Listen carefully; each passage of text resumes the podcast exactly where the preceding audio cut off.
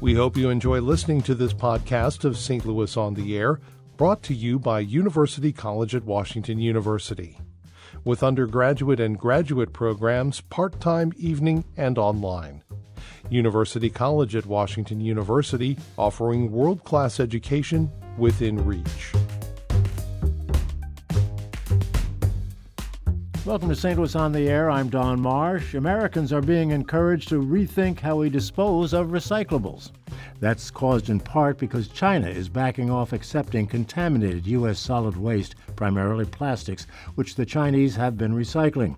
Municipalities here are scrambling to find cost effective means of disposing of recyclable trash. A consumer re education campaign is underway here, sponsored by the sustainability organization 1STL. It's called Recycle Responsibly. Joining me in studio to talk about the campaign and the need for it are Jenny Wendt, Senior Project Manager with University City's Public Works Department and Chair of the 1STL Recycling Working Group. Rachel Greathouse is the Recycling Program Specialist for Brightside St. Louis. Thanks so much for being with us. Thanks for having us. Thank you. Well, we do have an issue here. Jenny, let me start with you. Uh, kind of lay out the problem, if you would, and, and, and if you would uh, tell us a little bit more about China's involvement. Yeah, I'm sorry. Okay. Yeah. Well, um, This is Rachel, by the way, right? no, this is Jenny. Oh, I'm sorry. I, I, I forgive me. Forgive me. That's I- okay. Yeah. So, uh, China enforced its national sword policy as of January 1st this year. Before that, they had a green fence policy that had tried to reduce contamination of the recyclable loads that would come to China. This one, they really cracked down hard and they cut out contamination basically down to 0.5%. We are not able to meet that. And they had been telling us for a while that we needed to reduce the contamination in the loads. And um, we hadn't really, not just us, but the Western world really hadn't met those criteria. Uh, If I can just interrupt, what when we talk contamination, what are we talking about? The, anything that's not supposed to be in that load. So if it's a load of paper, it could have plastic bags, it could have food waste, it could have little pieces of metal, but little pieces of glass, but a lot of it is plastic that ends up in a bale of mixed paper, say. And and how is that affecting uh, us here in the St. Louis area? Yeah, for, as far as education goes, um, a lot of people are just um, they see plastic bags and they see you know what we call the recycling symbol or the chasing arrows on a plastic bag, and they think, oh, I can recycle it. And so, from a standpoint of education here, um, just because it has a recycling symbol on it doesn't mean that it's recyclable. And so, that's a big point that um, we are trying to come across as the region um, to have a unified recycling message that.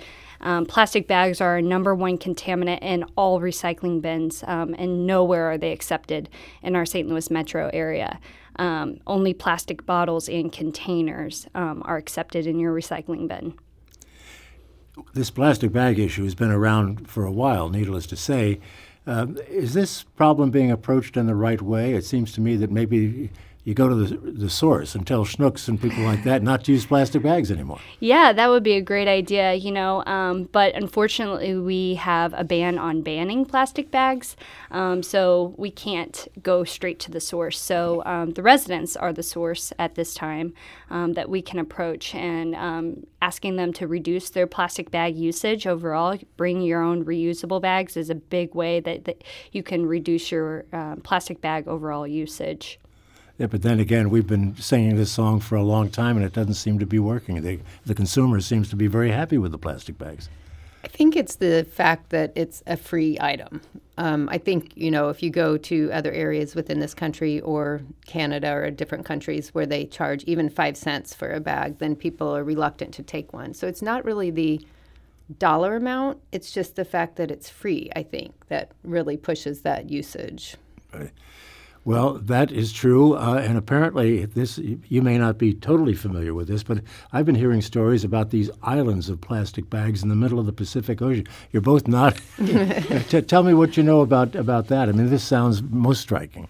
Yeah, um, we are having a huge plastic um, epidemic in our oceans and across um, our world. We're actually having um, an art plastic bag art installation today at the World's Fair Pavilion in Forest Park, um, where we have tied together 2,663 plastic bags, which represents the number of plastic bags that get used per second in the United States. So that's not even in the world, that's just in the US, 2,663. So we're having a huge epidemic um, of, of usage and. Um, and you know, uh, here in St. Louis, a lot of people think when we talk to kids, um, we don't live near an ocean. You know, we're not the the ones causing the issue, but we have the Mississippi River right next to the arch. So, you know, when once all this snow melts or um, it carries and picks up little plastic, and plastic bags are really light, they easily make it to the ocean. So, St. Louis is part of the uh, problem, but we can also be part of the solution. Yeah. Well, uh, you see these plastic bags flying around. I mean, they're, they, they're so light they, they fly. When it rains or snows, and they wash into the storm drains, and then they're in the river, and then they're in the ocean. They are. And I think they did a study recently in the Gulf of Mexico, and they found that 40% of the plastics come from the Mississippi River. So it's not just things that end up in the ocean from the coastal cities, it's things that come from riverbeds, and not just riverbeds. They found that wildlife in the middle of America, they they also have plastics in their bodies. So. Mm. It's it's a nationwide epidemic for sure. Uh, get, getting back to a, a, little closer to home, uh, I'm surprised to hear there isn't some sort of coordinated policy going on in our many, many municipalities here to deal with the issues such as this. W- why not?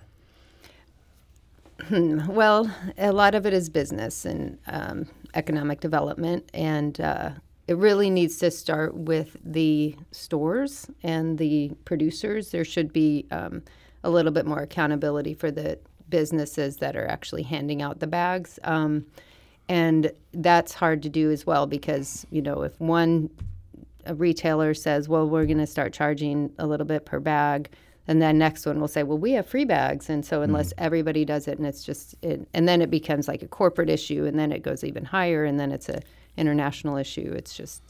Well, we've been hearing also that some of the municipalities were going to even stop collecting recyclables. Is that correct? And it seems to me that uh, it, it, was supposed to happen but didn't. It didn't. So um, when the we had three recycling plants in the region, and two of them are Republic Recycling, and one was Resource Management. And Resource Management closed its doors as of October 31st, and so a lot of municipalities were scrambling, but almost everybody has found a solution. So far, about 80% of the municipalities in the region, and I mean like over 180 municipalities, still single stream recycle at the curb as they always had. They just had to, we had to be really creative and find places to take all those recyclings. It's just increased the cost, whereas we used to make money for recycling and now we're paying a little bit for this, paying for the service. Where, where are these things taken now? La- uh, landfills? Is no, that, no, no, definitely not. No. Um, oh. They are taken. 80% is still taken to Republic Recycling. So they have two plants and they they are maxed out at their capacity. Um, there are a few other recycling processors in the area, and then some of the re- material are, is being um, transported to another recycling processing plant outside of St. Louis area. Is the genie uh, out of the bottle with regard to China? I mean, is there anything that we can do to get ourselves into a more compliant uh, position with the Chinese?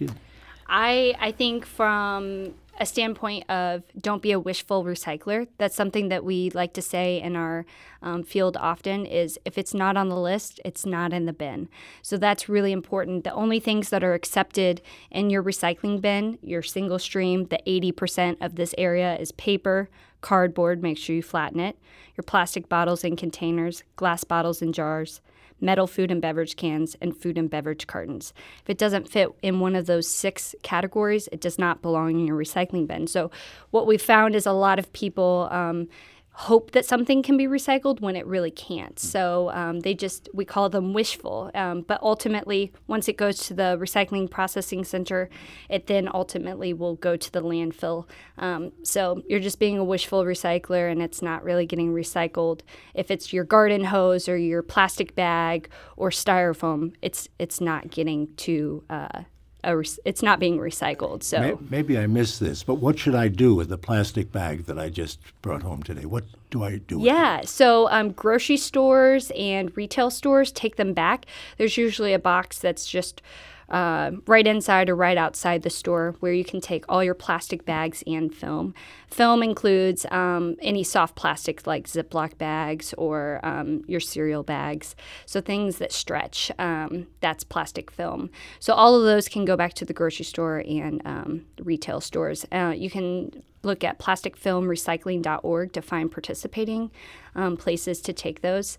But if you want more information about our 1STL overall regional message, go to recycleresponsibly.org. All right, we'll put a link to that site on our website at uh, stlpublicradio.org. Ray on Twitter just said exactly the same thing that you did. That most grocery stores do have some place where you can put those bags. We have a couple of callers who want to get into the conversation. Let's uh, let's bring them in. Eric in St. Louis, we'll start with you. You're on the air. Hi. Um, I am always uh, looking for ways to reduce the number of plastic bags I use, but I have cats and uh, the only advice I ever see on how to get rid of cat litter is just to use a plastic bag, and that's a new one every time I scoop the box. And um, obviously, that has to go straight into the trash. And I, you know, really can't find any other way to uh, any guidance on anything else to use but that. And I was wondering if you had any um, any advice. Well, the first thing you've got to do is throw that cat a bone or something. Seems like it's hungry or angry. Thank you, Eric. Who wants to take his uh, question? Um, yeah, I mean, I understand there are pet owners that um, plastic bags is a great solution um, to that. Uh, paper bags work too. I, I have done that. I'm a cat owner as well. Um, so I've used paper bags before um, to scoop out the litter as well. And bread bags, mm-hmm. Um, Ziploc bags that are used, that are contaminated, can also be used for that. But sometimes things do belong in the landfill, and that's okay as long as it's being put there because there's not a that because it can't be recycled. So sometimes you don't need to worry about it. It's better to put it in the landfill where it belongs than end up being litter and washed into a river or the ocean. Okay, let's take another call. Alice joins us from Kirkwood. Alex, go ahead. Alice. Hi, yes. Um, I just wanted to go back to the point about um, people not wanting to have to pay for plastic bags at retailers. I just wanted to point out that as consumers, we're essentially already paying for those plastic bags that some people go home with because the retailers have to buy them. So that cost must be passed along to us. So the more that we start to use reusable bags, um, I would think that that savings would in some way be passed along to us too. So maybe that'll appeal to people who are, um, you know, trying to pinch a penny by, by not buying a few reusable bags. Thank you. Thank you. Yeah, I definitely agree with that. Um, you know, the cost does probably ultimately get passed down to us. Um, this month, we have been um, working with a couple of grocery stores to get our recycling responsibly campaign out there, and that's been Ruler Foods, Straub's, Local Harvest, and Walmart. That they have let us um, go out on Saturday mornings this month to um, you know share this information that plastic bags do not belong in your recycling bin. So they have been really gracious um, to let us do that. And also in the Delmar Loop, there are 11 stores that are um, working with us on this working with us on this campaign, and they're handing out some reusable bags for the next few weekends, along with information about how where to take the recycling re- plastic bags and your recycling in general. So you are getting some cooperation from these folks. I yes, mean, that's, yes, that's, that's certainly good. And with, this is one initiative, and then we're going to have another one in April, and we should be having getting more stores on by mm. then too. Right. Let's take another call. We'll bring in Jay. Jay, uh, thank you for waiting. You're on the air. Yeah, hi folks. Uh, every time I go to the leading grocery store in this area, in numbers at least, um, they uh, they always want to put everything in plastic bags. If you have a bottle of milk that has a handle on it, or or one or two oranges, they want to put it in a plastic bag. I always, of course, refuse that, and I always tell the clerk and sometimes the manager, you know, only 11% of these bags are getting recycled, and uh, can't we uh, at least offer paper more? You have to always lead with the plastic. Um, do you have a feel for what the cost of paper bags is versus um, the plastic bag? Yeah, that's a great question. Um, so paper, um, you know, uses quite a lot of resources as well um, as plastic. Um, you know, ultimately they do have a better outlet to recycle. We try to really push as much as possible to bring your reusable bags. Um, you know, trees have to grow years and years and years um, before they're able to be harvested, and usually one tree, you know, gets about 700 paper bags um, per tree. Mm. So, you know, growing for 15 years and getting less than a thousand paper bags out of it, um, you know, let, paper is a good option if you forgot your reusable bag, but you know, let's try to take it a little bit step further and bring our reusables. Yeah, it's a double whammy. I mean, obviously, paper and plastic both uh, a problem with regard to environmental issues. Let's take another call. Joan in Florissant, you're on the air. Go ahead. Hi, I was just going to mention um, I'm a teacher, and I had a, a student working at a grocery store here in St. Louis in the summer, and he was told in his training that he should say, "Is plastic okay?" And you know, most of us are polite, and we see a young kid working. We say, "Yeah, sure, it's okay." And uh, apparently, according to him, they at that store, it is a little bit um, to their advantage to use plastic instead of paper. And um, so, just I'm just suggesting be aware of that question, and you may want to be polite, but just you know, just think about it before you say, "Yeah, sure." Um, and that's my comment. Thank you. Yeah. You know, and we are really reaching out to these the retailers across this region to try to encourage the the education about the plastic bags and the use of reusable. And the more retailers we get on board, then the more will come on board. You know, it definitely is a domino effect. We'll take one more call. A time will allow it. Time will allow us to bring in Steve, calling from St. Louis. Steve, you're on the air.